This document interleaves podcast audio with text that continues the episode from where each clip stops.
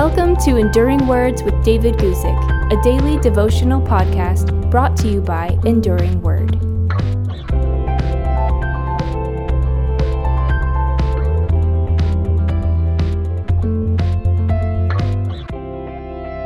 Today, let's read from Paul's letter to Titus and talk about how character counts.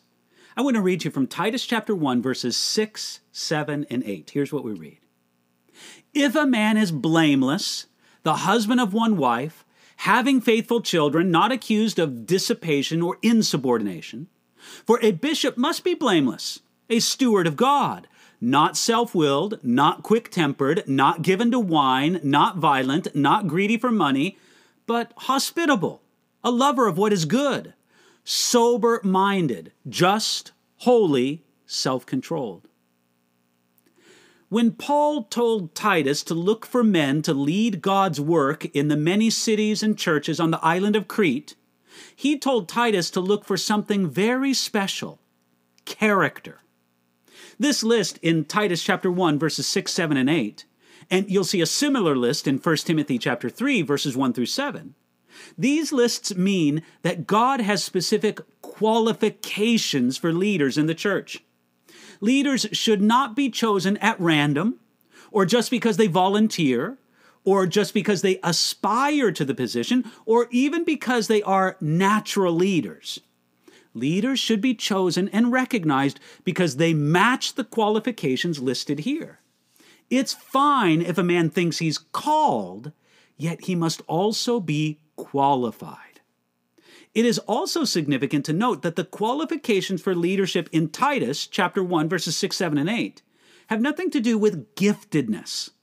Paul did not say to Titus, "Find the most gifted guys." We might say that it's easy for the Lord to grant gifts by the Holy Spirit as he wills, as indicated in 1 Corinthians chapter 12. But developing character takes time and a real relationship with Jesus Christ. So, going to seminary by itself doesn't make one qualified for spiritual leadership.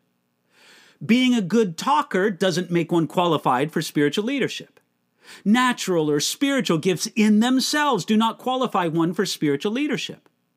What someone gives in money or volunteer time does not qualify them for spiritual leadership.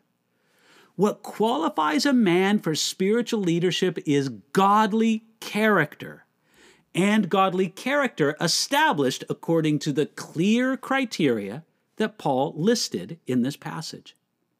However, this is not a rigid list that demands perfection in all areas. It provides both goals to reach for and a general measure for selection. We need to look at lists like this in Titus chapter 1 and take the list and ask Does the man in question desire all these things with his whole heart? Does that desire show itself in his life? Titus was to take the following list, find the men who best fit the description, and then use the list as a training guide to disciple these men. What we should really remember is that these qualifications are valuable for every person, not only for those who aspire to leadership among God's people. They are clear indicators of godly character and spiritual maturity and they can give a true measure of a man or a woman of God. It's good to look at this piece by piece, this list. But remember that among God's people, we should not expect that people will measure us according to our intentions, according to our personality, or even according to our gifts. God sets the principle here.